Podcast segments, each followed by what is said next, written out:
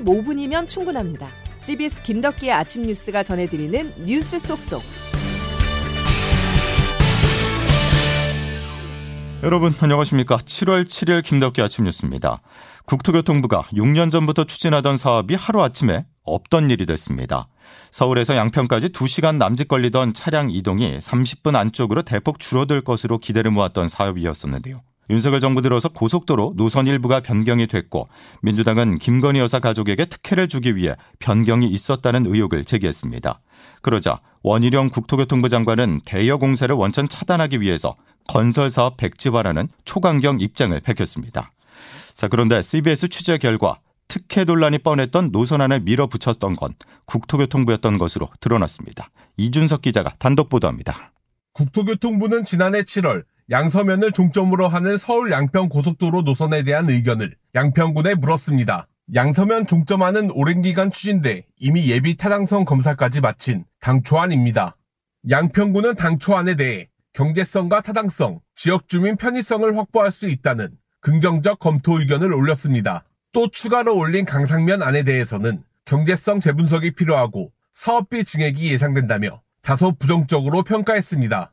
하지만 국토부는 올해 2월 당초안이 아닌 김건희 여사 일가 땅이 몰려 있어 특혜가 예상되는 강상면 안을 콕 집어 다시 의견을 물은 것으로 드러났습니다. 국토부 관계자입니다. 지자체에서 세 개를 준 거고 말씀하신 대로 하나 받은 게 맞고 대안으로 저희가 선택을 한 거죠. 2월달에 협의한 거는 보도가 나간 적이 없었잖아요. 그렇죠, 예. 그 문서를 좀 봐야 되겠는데요. 지자체에서 받으시면 안 되겠습니까? 국토부가 이처럼 김건희 일가 땅 쪽으로 고속도로 노선을 들자 양평군도 이미 국토부가 종점으로 강상면을 염두에 둔 것으로 판단했습니다. 양평군 관계자입니다. 2월 달에는 이미 강상면 안이 최적이 아니라고 국토부도 판단하는 공문을 보낸 거네요. 실무적으로 아마 그러지 않았을까 그러니까 이란 사만화에 폐기된 거잖아요, 거의. 그렇죠. 의견만 그럴 수. 있겠죠. 예. 특혜 의혹이 일자 원희룡 국토부 장관도 최근 기자간담회에서 사업 추진 과정의 문제를 간접적으로 시인했습니다.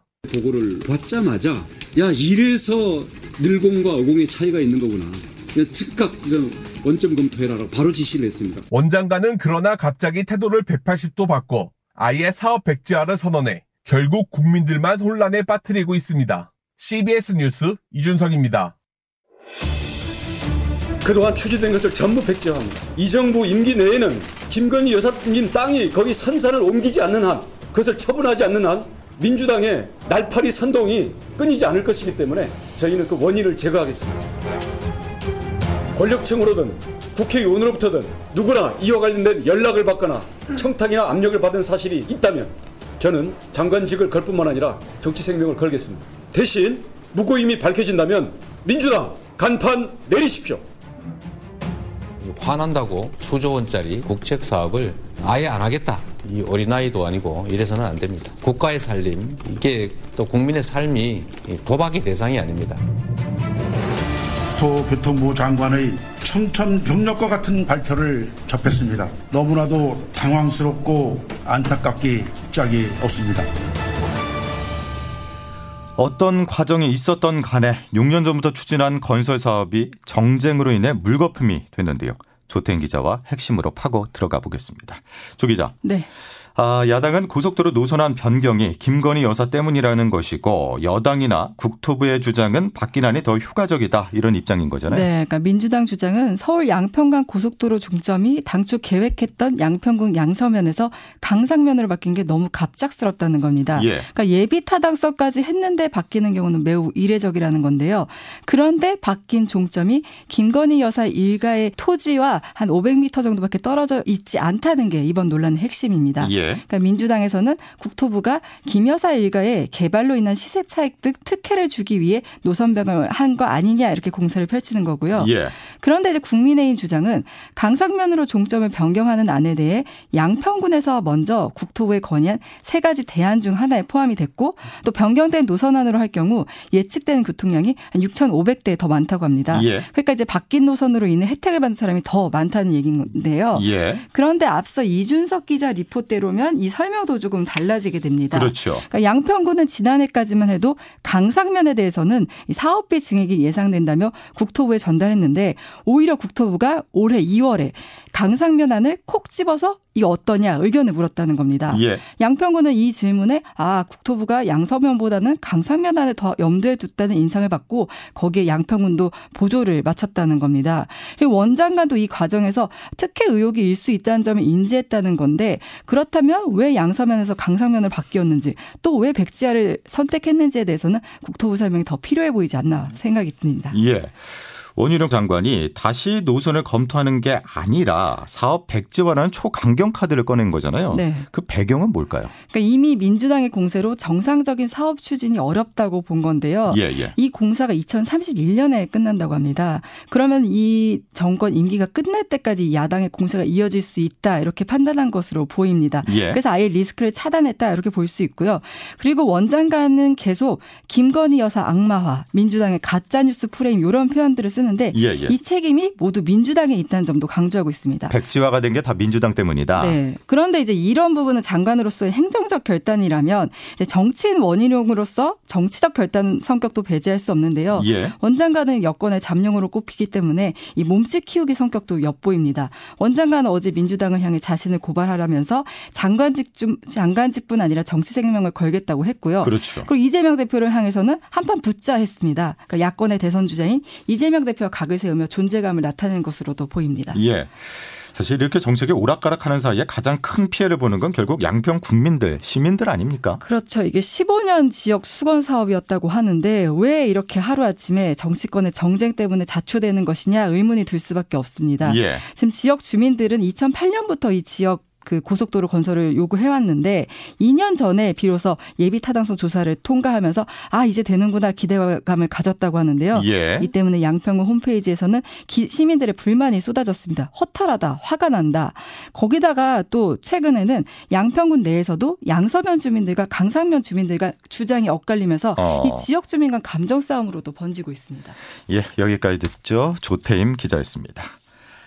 국제 원자력 기구가 아닌 우리 정부의 자체 보고서가 오늘 공개됩니다. 쉽게 말을 해 후쿠시마 오염수 방류 계획에 대한 정부의 찬성, 반대 입장을 최종적으로 밝히는 자리가 될 텐데요. 국제 원자력 기구 사무총장도 오늘 우리나라를 찾아 한국 내 반대 여론을 달랠 전망입니다. 보도에 이정주 기자입니다. 라파엘 그로시 국제 원자력기구 사무총장은 저녁 늦게 우리나라에 도착합니다. 나흘간에 걸친 일본 순방을 마치고 우리나라를 방문해 오염수 방류가 안전 기준을 충족하고 있다는 점을 강조할 것으로 보입니다. 그로시 사무총장은 내일 유국희 원자력안전위원장과 박진 외교부 장관을 각각 만나기로 한 상태입니다. 이런 가운데 우리 정부는 지난 2년간 분석한 오염수 관련 최종 보고서를 오늘 오전 발표합니다. 우리 측이 독자적으로 검증한 보고서지만 국제 원자력 기구가 발표한 최종 보고서 내용과 크게 다르지 않을 것이란 전망이 나옵니다. 박구현 국무 1차장입니다. 전문가 그룹에서 검토하는 그 내용 결과하고 그에 따른 그러면 정부는 어떤 포지션인지 당연히 같이 말씀을 드릴 겁니다. 일본은 이르면 다음 달 안에 방류를 시작하겠다며 본격적인 외교전에 돌입했지만 자국 내 반발 여론과 우리나라를 포함한 인접한 국가들의 반대가 가라앉지 않으면서 당분간 논란이 지속될 것으로 보입니다. CBS 뉴스 이정주입니다. 에 대해서 이제 종합 결과하고 그다음에 일본의 뭐 재현할 내용 그런 내용까지 포함되어 있습니다. 국내에서 일고 있는 불안감을 어떻게 잠재울 것이냐 하는 부분이 참 중요한데요.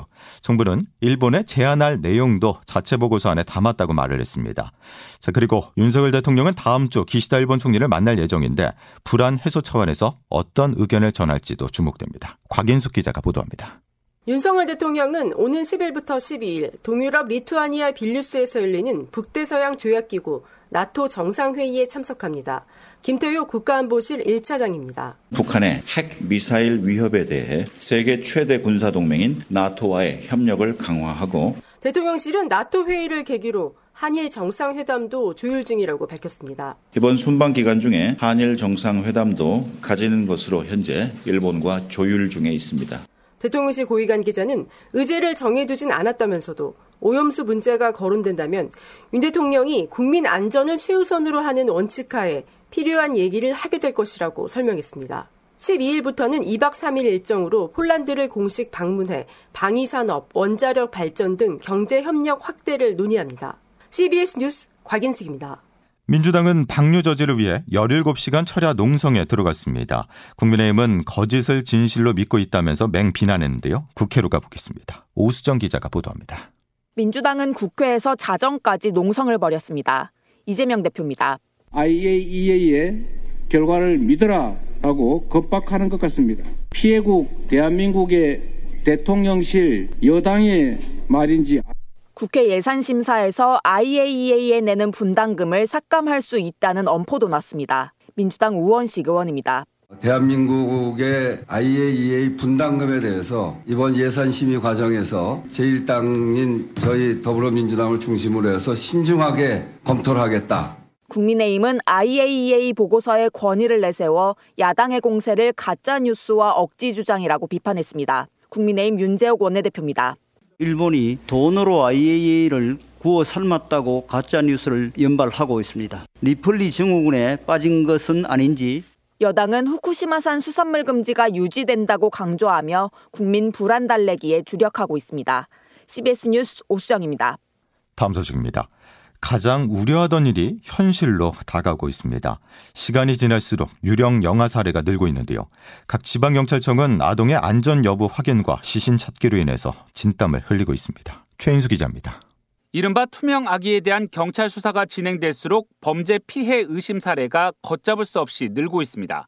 인천에서는 40대 여성이 7년 전 낳은 딸을 숨지게 한 뒤 경기도 김포의 한 텃밭에 안매장한 사실이 드러났습니다. 경기도 용인에서는 지난 2015년 출생신고를 하지 않은 영아를 살해하고 시신을 야산에 유기한 혐의로 40대 친부와 60대 외할머니가 긴급 체포됐습니다. 출산 후 회복 중이던 친모에게는 아이가 아픈 상태로 태어나 곧 사망했다고 이야기한 것으로 경찰은 파악했습니다.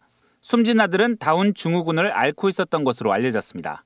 경찰청은 현재까지 664건의 수사 의뢰를 받아 598건을 수사하고 있다고 밝혔습니다.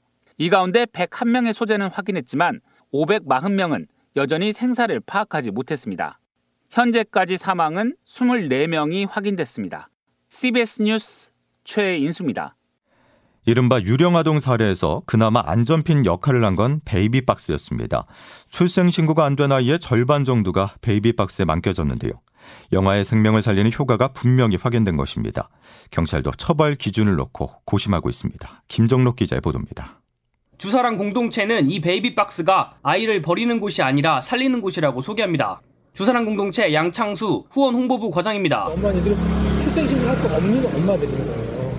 강간일 수도 있고 외도일 수도 있고 어 성범죄로 인해서 그럴 수도 있는 거고 어 그리고 10대 미혼모일 수도 있는 거고 외국인 노동자도 그렇고 지난 10년 동안 베이비박스 유기 혐의로 재판에 넘겨지면 대부분 유죄 판결이 내려졌지만 실형으로 이어진 경우는 한 건에 그쳤습니다.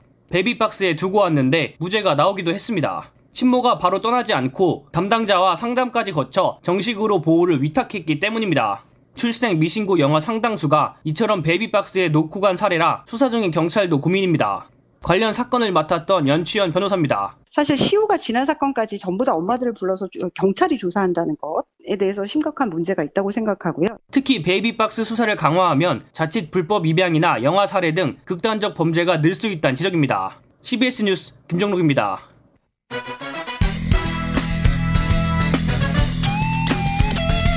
핵심만 담다. Save your time. 김덕기 아침 뉴스 함께하고 계십니다. 기상청 연결해서 날씨 알아보겠습니다. 김수진 기상 리포터. 네, 기상청입니다. 예, 장맛비 언제 다시 내리는 겁니까? 네, 현재는 제주 산지와 전남 남서 해안에 호우주의보가 내려진 가운데 이미 제주와 전남 지역을 중심으로 비가 시작된 상태고요. 오늘 오전 중에 그밖에 남부와 충청 남부 지역까지 이 비가 점점 더 확대되겠습니다. 그리고 내일 오전에 이 비는 대부분 그치겠지만 남해안과 제주도는 주일인 모레 아침까지 비가 더 길게 이어지겠는데요. 이번에도 곳곳에서 돌풍과 벼락을 동반한 시간당 30에서 60mm 안팎의 매우 강한 집중호우가 쏟아지는 곳이 있겠습니다. 예상 강우량은 전남과 경남 해안, 지리산 부근과 제주도에 최대 150mm 이상, 그밖에 남부에 20에서 20에서 80, 최대 100mm 이상의 큰 비가 내릴 것으로 보여서 이번에도 침수나 산사태 등 호우 피해가 없도록 철저하게 대비해 주셔야겠습니다. 이런 가운데 오늘 낮 최고 기온은 서울과 춘천이 33도까지 오르는 등 어제보다 폭염이 더 심할 것으로 보여서 온열 질환에 대한 대비 잘 해주셔야겠습니다. 날씨였습니다. 본격적인 더위가 시작한다는 소서입니다. 더위를 이겨내는 방법, 밥심이 아닐까요? 아침, 점심 든든히 챙겨 드시기 바랍니다. 금요일 김덕기 아침 뉴스는 여기까지입니다. 다음 주에 다시 뵙죠. 고맙습니다.